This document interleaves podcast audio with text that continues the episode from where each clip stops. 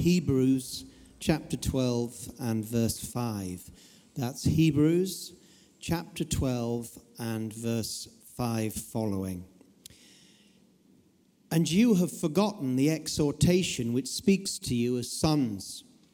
My son, do not despise the chastening of the Lord, nor be discouraged when you are rebuked by him. For whom the Lord loves, he chastens, and scourges every son whom he receives. If you endure chastening, God deals with you as sons. For what son is there whom a father does not chasten?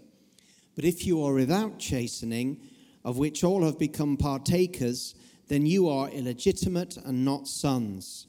Furthermore, we have had human fathers who corrected us, and we paid them respect. Shall we not much more readily be in subjection to the Father of spirits and live? For they indeed for a few days chastened us as seemed best to them. But he for our profit, that we may be partakers of his holiness. Now, no chastening seems to be joyful for the present, but painful. Nevertheless, afterwards it yields the peaceable fruit of righteousness to those who have been trained by it. Let's welcome Dr. Kendall.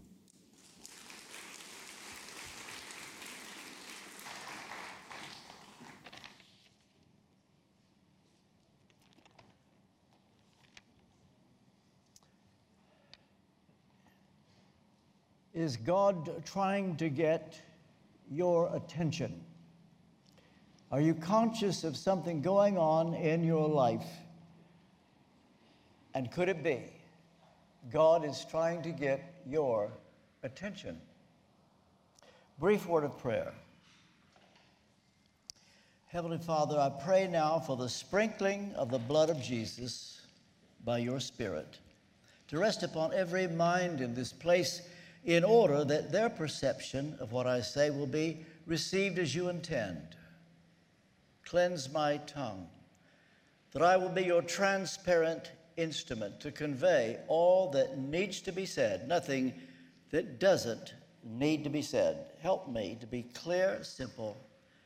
And I pray that this will be a wake up call for someone that you have been dealing with. You're trying to get their attention and may this word be the vehicle that turns that person around. May this word bring great honor and glory to your name. I pray in Jesus' name, Amen. Back in August of 1956, I went through a trial that I hadn't counted on. Some months before, I was on top of the world. God was with me, I thought, in a wonderful way. I was pastor of a little church in Tennessee, a student at Trevecca Nazarene College in Nashville, and uh, I was convinced that God was going to use me in a powerful way. But in August 1956, my world collapsed. My grandmother, who had given me a brand new car, took it back. My father felt that I had become a shame to the family. My friends deserted me. And as I lay on the bed that August afternoon, I said, Lord, what is going on? Nothing is going according to plan. In that moment, I had the impression I should turn to Hebrews chapter 12, verse 6 not knowing what it said. I got my Bible, and here is the way it read in my little New Testament, King James Authorized Version. For whom the Lord loveth, he chasteneth, and scourgeth every son whom he receives. Well, that was my introduction to the teaching that I want to share tonight. Now, the version that Bruce read, says, Whom the Lord loves, he chastens. That was the King James Version. Most modern versions say, Whom the Lord loves, he disciplines. Uh, it comes from a Greek word that partly means enforced learning. When God is trying to get your attention and has not succeeded, So he goes from plan A to plan B to get your attention. And I cannot help but think that there's just one person that needs this. I can get motivated to preach a sermon if I think only one person needs it. When I know that there's a person present, for example, that's not a Christian. Years ago at Westminster Chapel, uh, when anybody sent word back into the vestry, there's someone here tonight uh, that I'm bringing that's not a Christian, uh, I always preached better. And, um, but I don't have any information like that tonight, except that I have a feeling someone here, God is on your case. Now, what I saw in that afternoon, when I turned to Hebrews 12 6, and it says, Whom the Lord loves, he chastened, it all opened up to me like this. I was not conscious of being in any sin at all. So it wasn't a case of God dealing with me because I'd done something wrong, but rather I saw that chastening or being disciplined is God's way of getting your attention because He's not finished with you yet. And so, if something is going on in your life, you can't understand it, it's negative, it hurts, it's painful. Do not see this as God getting even. Listen, God got even at the cross. There's nothing that He could do that would even come close to the equivalent of the blood of Jesus atoning for our sin. So don't imagine because something has happened uh, that's negative, uh, you've done something wrong, and God is now paying you back. Wrong. God got even at the cross. The blood of Jesus Christ satisfied the justice of God once for all. And the moment we transfer the trust that we had in our good works to what Jesus did for us on the cross, we can be assured that we are saved and saved forever. Well, then, why does God let things happen to us that can be very negative? Well, He does punish us, but not to get even, but in order to bring us to the kind of relationship He wants us to have. And the big thing that you should take from it is God would not chasten you unless there's a future for you. He's not finished with you yet. And that's the thing I want to get over. Now, mainly, chastening can be understood as God hiding his face. If you don't know what that is, let me try to explain. There are times when God seems to answer prayer every time you pray. You feel good. Things are happening. Open doors, meeting people. You're encouraged. And it just is a good feeling. But then there are times when this all changes. You hit a wall and you cry out, God, what is this? This can be understood as what the psalmist and the writers of the Old Testament and New refer to as God hiding his face. So that is at the bottom of all chastening and disciplining. Now, God can hide his face because, for example, there could be sin in your life that you are not aware of. And God has to do something to wake you up. Now, you've heard me say that when we are asleep, we don't know it until we wake up. And when you are asleep spiritually, you're not aware of it. And then God gives you a word, a word fitly spoken, just when you need it, and you think, I didn't realize how much I needed that. And when you are asleep, you do things in your sleep you would not do if you were awake. And so, when you are in what we would call a backslidden state, you're asleep spiritually, you begin to indulge in things that used to bother you, but they don't bother you anymore. And then it takes a wake up call to make you see this. So, what I would hope is this word tonight is directed for someone for whom this fits perfectly. But then there's another thing I want to say. The hardest thing in the world for us to see is our self righteousness. It's easy to see self righteousness in someone else. It is so hard to see it in yourself. And only the Holy Spirit can make you see this. I know what it is to see people that I think, if only I could say something. And there have been times when I made a delicate attempt and it, it just backfired. You can't make another person see that they're self righteous. Only God can do that. And it just may be that there's someone here that you're not aware at the moment that you're smug. Uh, you're like those in the church of the Laodicea, neither cold nor hot, lukewarm. And God hates it. He would rather you be cold or hot, but as it is, He says, it makes me sick. And He says, I will spit you out of my mouth. And the trouble with the Laodiceans was they said, We're rich, we're increased with goods, we have need of nothing. Let me put it another way. Maybe you've heard the expression, you can always tell a successful person, but you can't tell them much. They know it all.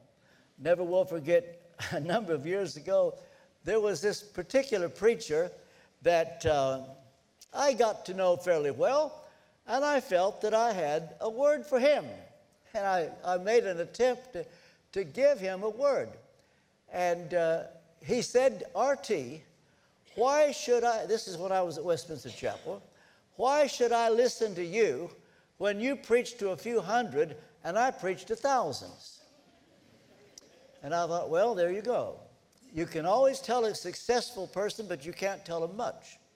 And when things are going well for you, money coming in, your financial needs are met, you feel good physically, everything, you're on a roll. You see, you're like the church of the Laodiceans. You've got need of nothing. You're just doing so well. And I think there's someone here, I have no idea, but there's someone here. You need this word. Now, in the case of these Hebrew Christians, they were aware of things not going right. They were in a very discouraged state. These Hebrew Christians, we know that because in chapter 10, the writer says, uh, Do not give up, uh, do not throw away your confidence. Uh, it will be rewarded because they were very discouraged. For one thing, they had been waiting for vindication.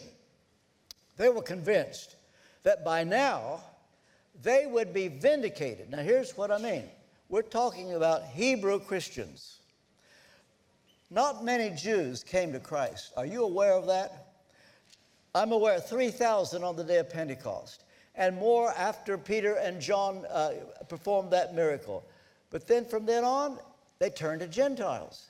Not many Jews. And those Jews that had turned to Christ said to the fellow Jews who made fun of them, Just you wait. The temple will come down, and that will show you that Jesus got it right because he said that before this generation is fulfilled, the temple will come down. There will not be one stone left on another. Well, now, as far as we know, this epistle was written in the mid 60s. And at that time, the temple was standing. The sacrificial system in place even if Ichabod was written over the temple, so to speak, the glory is departed, you couldn't tell it by what was going on. Judaism was thriving, there was no evidence of judgment. And so those Jews who had paid a price for being a believer in Jesus the Messiah were looking so stupid. And there was no vindication coming, and they were discouraged. Numbers were dwindling. We know from chapter 10, verse 26, he had to say to them, Don't forsake the assembling of yourselves together as the manner of some is. How do you feel when you go to church and there are fewer every week? Fewer every week. You know, whenever the pastor says, When two or three are gathered together in my name, there am I in the midst. You know, they're all discouraged. They're trying to encourage them. But when there are big numbers, few, people feel good. Well, it was the case when these Hebrew Christians met fewer every week showing up. And from what we can gather, signs and wonders had diminished to a great extent. Uh, there was a time, well, the church was born in signs and wonders, people being healed, the miraculous. But that wasn't happening. And so they were discouraged. And so they didn't know what to make of it. This is why the writer says, in verse 5 You have forgotten that word of encouragement, the Greek word also means exhortation, that addresses you as sons. Now, here is what the writer teaches in these verses. The first is if you are being chastened, accept it. He says, My son, do not make light of the Lord's discipline and do not lose heart when he rebukes you. If something is going on in your life right now, God is hiding his face, and something is not happening that you thought would happen. You thought by now you would have this answer to prayer. You thought by now that prophetic word would be fulfilled. You thought by now you would have this job you thought by now you would have met this person. And you cry out, How long? How long? And that's why the writer says if this happens, you must accept it. Don't complain. Don't lose heart when he rebukes you. That's the first thing. So when something negative happens, don't complain. But just say, Lord, I don't know what's going on, but I'm not going to give up. You've got a plan, you've got a purpose. Now, that's what God likes. He wants you to do that. But then the writer says, it is a sign of God's love. Whom the Lord disciplines, he loves, because the Lord disciplines those he loves, he punishes everyone he accepts as a son.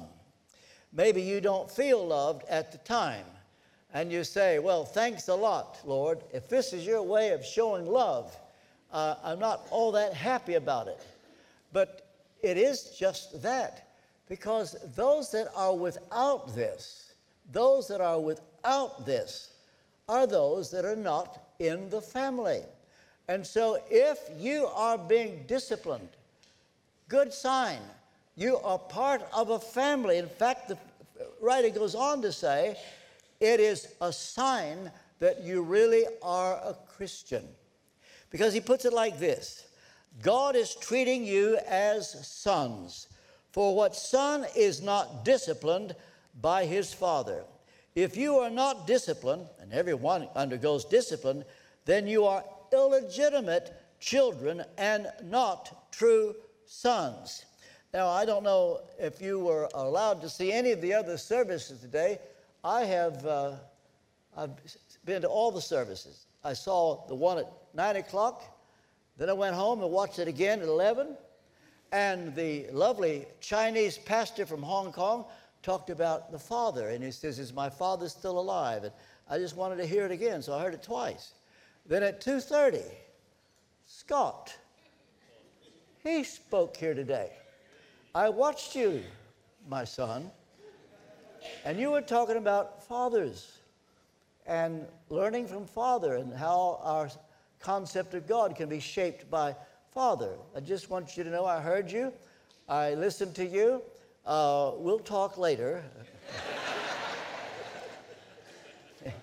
you know what?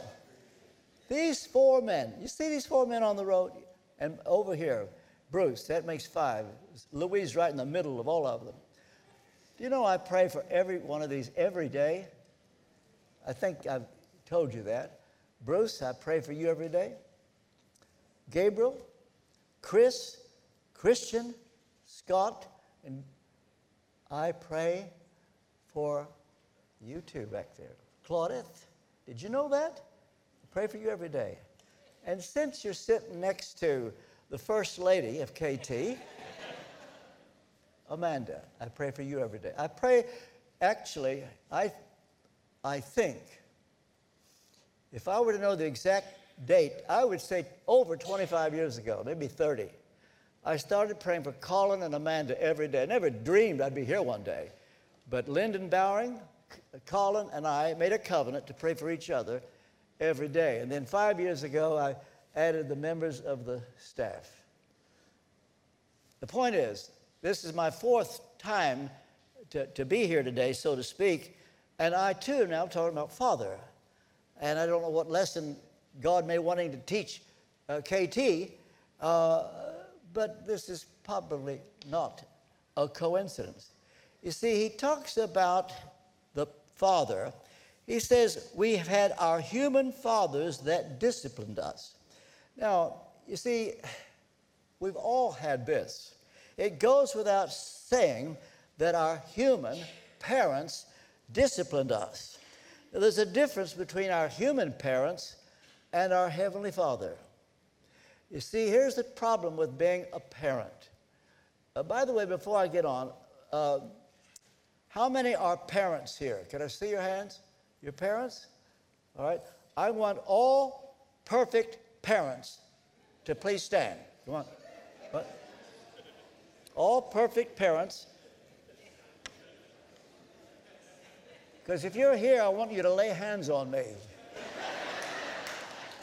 the problem with being a parent is you don't get a second chance. There's no adequate preparation. The only preparation you had is the parents you had, and we've all got imperfect parents. We all do. And uh, therefore, when we have our own family, I made a vow I'm not going to do what my father did. But you know what? I did. I, would say, He did this, I'll never do that. But I did. I remember him saying to me that he vowed he would not do what his father did to him, but he did. We all think we're going to be better. We discipline partly because people are watching us and we don't want to look irresponsible, so sometimes we will correct our children. Listen, maybe you've never done this, but I have. I'm ashamed to tell you. Correct my son so somebody will see that I'm doing it and not being irresponsible. And I thought, after I did it, I was thinking of those people. This is terrible. This is terrible. And then, when you lose your temper and you punish, not good. I've done it. The point is, God, our Father, never corrects us because He's looking over His shoulder to see if the angels are watching to impress anybody in the heavenlies to say to the angels, How do you think I'm doing? No, he didn't have that problem. He never corrects us when he loses his temper. He only corrects us because he loves us perfectly and knows exactly what we need. He is the perfect Father. Jesus said, he that has seen me has seen the Father. And if you do have an image of a father that's not great, maybe you had an absentee father, maybe you have not known your father, maybe your father was horrible. It's awful to say, but maybe you had a father that abused you. And anybody having that background, it's hard for them to make the transition. How can I respect God as Father? And there are those who won't call him Father, they'll just say, Dear Lord, or Jesus. But remember, Jesus said, He that has seen me has seen the Father. And if you want to know who is the perfect Father, just study Jesus. And remember, that's your Heavenly Father. It may be hard for you to make that transition, but that would be exactly right. Jesus never made a mistake.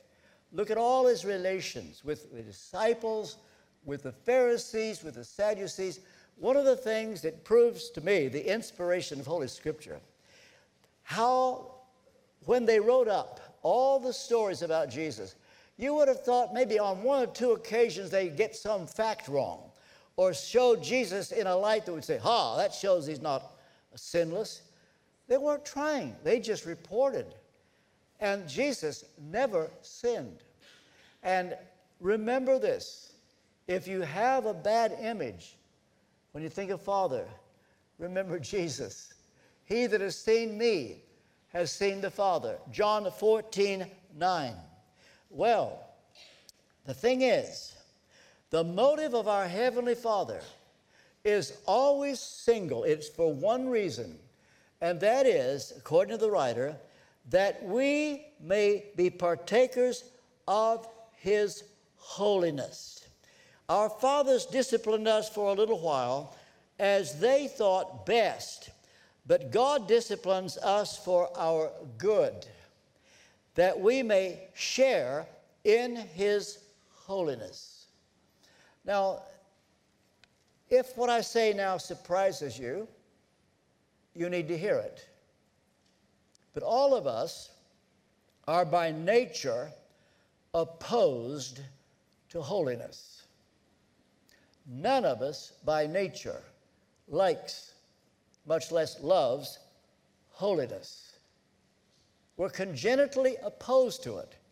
We're born sinners, and the sin nature is with us. It is not eradicated by length of time of being a Christian or making 20 trips to the front or have people lay hands on you. The heart is deceitful above all things, desperately wicked. Who can know it? 1 John 1 8. If we say we have no sin, we deceive ourselves and the truth is not in us. Therefore, we don't want holiness. We just don't like it. We, it's a lot, here's an example a lot easier to watch television than to read your Bible.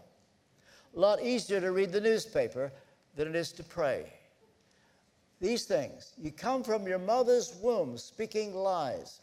And as long as we live, we ha- have a Heavenly Father who does what it takes to get our attention that we might come into a higher level of holiness. And that is his motive. But then, when he comes to the conclusion of this section, he says something that's rather obvious. Uh, he says, No discipline seems pleasant at the time, but painful.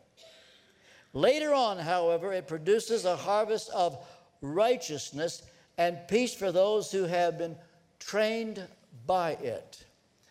I know what it is for God to have to chasten me because I was so self righteous. I couldn't have seen it until He dealt with me in such a way. And then when I saw what He had to do, it was so embarrassing. It was so embarrassing.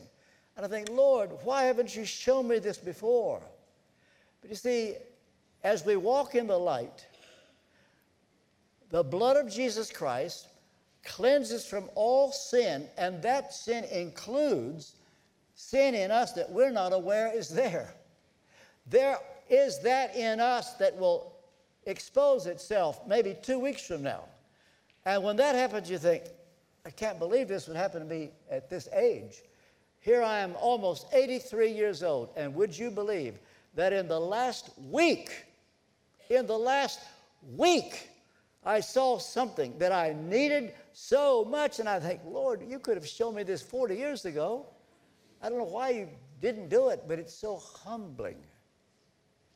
Maybe that's part of the reason I felt led to come up with this sermon for this occasion. But the point is, it is painful. Now, there are three kinds of chastening, three kinds of enforced learning. In this order internal, external, terminal. Internal. That is plan A. That is what is happening now. Now, internal chastening, that's the way to get your problem solved. When the preacher gives you the word and you accept it. The Bible says that the word of God is like a two edged sword, piercing the dividing asunder of soul and spirit.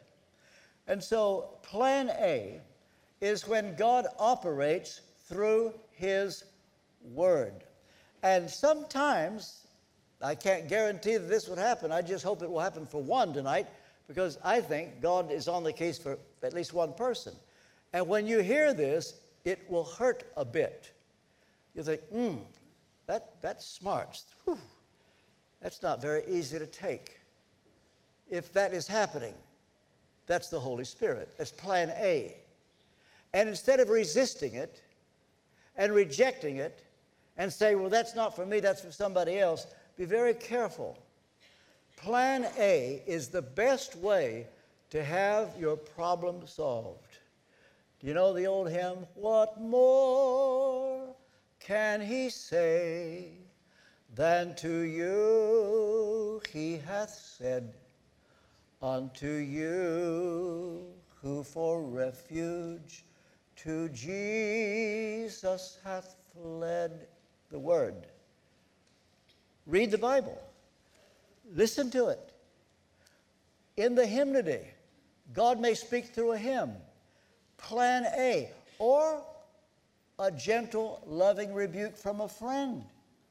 Someone who says, I'm so sorry, but I, I feel like I must say this to you. Now, that's hard to do. Whenever I have a word for somebody, I, it scares me to death because I think, I don't think they're going to like this.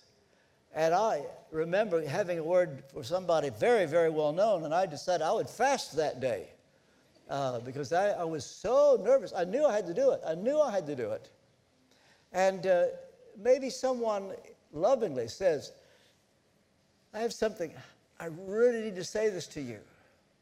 And if you know they're not trying to get at you, they're not wanting to make you feel guilty, but they love you and they're worried, plan A internal chastening. Take it with both hands. Plan B that's external chastening. Plan A through the Word, reaching your heart. Plan B, external, what's outside. Maybe God will put you flat on your back. Maybe it will be financial reverse. Maybe the withholding of vindication. Maybe when you lose your job or you lose a friend. We could go on and on. See, these Hebrew Christians were being chastened, not because they'd done anything wrong, but because they needed to know that God wasn't finished with them yet and that the best was yet to come. And remember this Plan B painful though it is, is something you should take with both hands when you realize that you're in this situation and God has put it that way. Instead of arguing back, say, Lord, I accept this. Thank you. Thank you. Show me the next step forward, what to do. And this plan B which I'm explaining through plan A by giving you the word. It may be that this word will make you see that what's going on in your life is God's way of trying to deal with you. Now, plan C. that's pretty awful. It's terminal chastening. And there are two ways that takes place. One, it's when the ability to repent is withdrawn. It's when you become stone deaf to the Holy Spirit and you never hear God speak again. People around you say, Wow, that was amazing. And you say, I didn't get a thing out of that. Be very careful on a situation like that. It's like those in Hebrews 6. They were unable to repent. They were converted. It says they tasted of the heavenly gift, made partakers of the Holy Spirit, tasted the good word of God, powers of the world to come. They were not only converted, they had gone a long way. It's like the children of Israel. They saw the manna, they crossed the Red Sea, they'd seen the miraculous. And God says, I swear in my wrath, you will not enter my rest. And that can happen for a Christian who doesn't hear God speak anymore.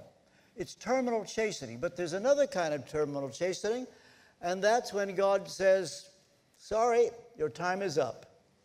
I want to read to you now from 1 Corinthians chapter 11. It's a discussion of the Lord's Supper. When Paul says to the Corinthians, Because you have abused the Lord's Supper, things are happening. Now, here's what went on in Corinth. In those days, church wasn't held in a building like this, they met in homes. And from what we can gather from the situation in Corinth, it was a wealthy Christian who had a large home, and Christians would come there. And when they would come there, they would come to worship the Lord, the Lord's Supper, with the bread and the wine. Well, there were the poor Christians who were the waiters, the ones that cleaned toilets in hotels, and they didn't get to the service until maybe, let's say, nine o'clock in the evening. Whereas everybody else got there six o'clock, seven, they ate together and then did the Lord's Supper. And then the poor Christians who had to work late, they arrive and it's all over. And that had been going on. And the Apostle Paul is angry. And he says to them, Whoever does this, it's not the Lord's Supper you're taking. Don't even call it that. It's a disgrace. And so he says, Here's the thing you have despised the church of God, you humiliate those who have nothing. What shall I say to you? Shall I praise you? Certainly not. And then he reminds them what the Lord's Supper is. And then he says, anyone who eats the bread or drinks the cup of the Lord in an unworthy manner. Now, that has been a difficulty for many. And there's a sense in which we all feel unworthy. But that's not what he means, because if you feel unworthy, it's a pretty good sign it's okay for you to partake of it. He's, wor- he's worried about those who felt no sense of sin over the way they treated the poor. And so he says, You are guilty of sinning against the body and blood of the Lord. A man ought to examine himself before he eats the bread and drinks of the cup. For anyone who eats and drinks without recognizing the body and eats, drinks, uh, uh, eats and drinks, who does it, judgment on himself. And then look at this. That is why many among you are weak and sick that's plan B. That's external chastening. And a number of you have fallen asleep. Plan C. God just said, Your time is up. And then he adds, If we've judged ourselves, we wouldn't come under judgment. In other words, when you take of the Lord's table, next time you do it here, judge yourself. Ask, Am I having the right attitude toward fellow Christians? Am I walking over poor people and disregarding them? Am I being smug? Am I being a snob? And he warns them if we judge ourselves and we say, Lord, show me if there's anything in me that's not right. Show me.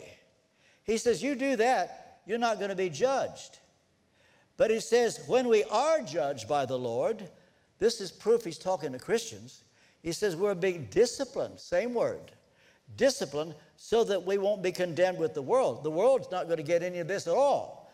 The world won't be chastened. Whom the Lord loves, he chastens. It's a sign you're a Christian.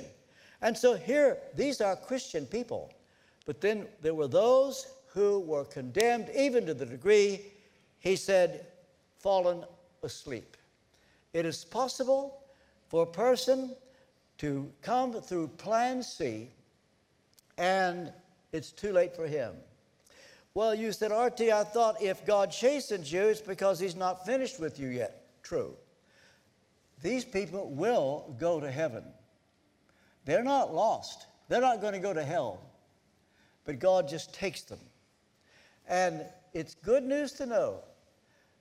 Now, if you are conscious that God is dealing with you, welcome it.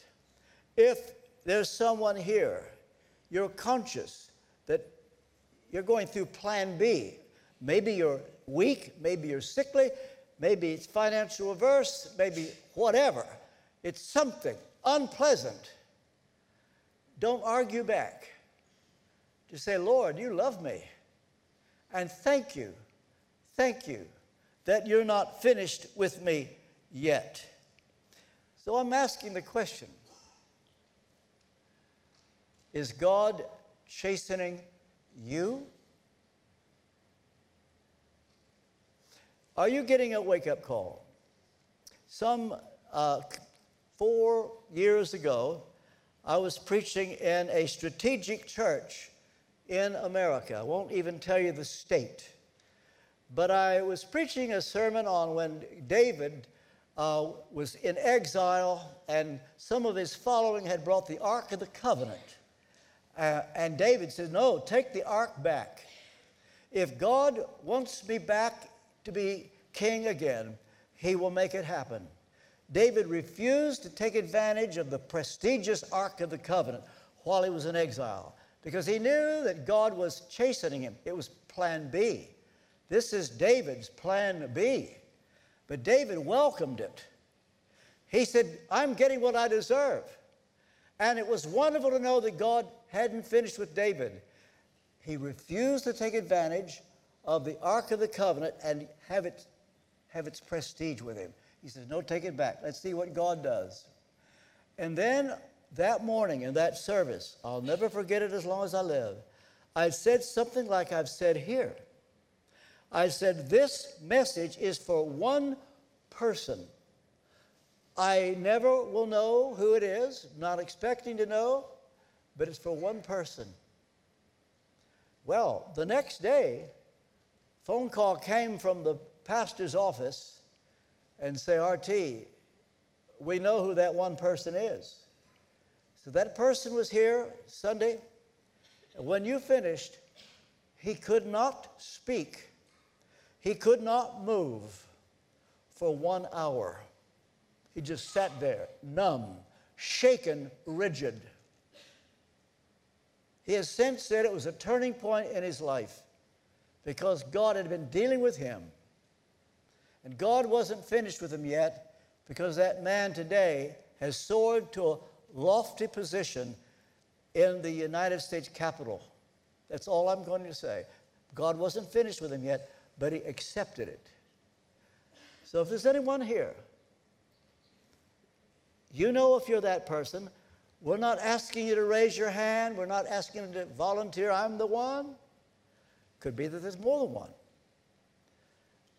But to think that God loves you that much, that He would have a whole sermon just for one person. You see, God is like that. In Acts chapter 2, Peter spoke to thousands. In Acts chapter 3, it was one crippled person that was healed. And it's nothing for God to devote a whole sermon where there are several hundred people and only one person be in mind. Because God loves every person as though there were no one else to love. You don't need to go through plan C. That is why I brought this message. It's a wake up call for somebody that is now undergoing plan B, external chastening, and I've got a feeling you know who you are. Here's the way I would pray if I were you. Nobody needs to close their eyes, but you know who you are. Just say, Thank you, Lord, for this word.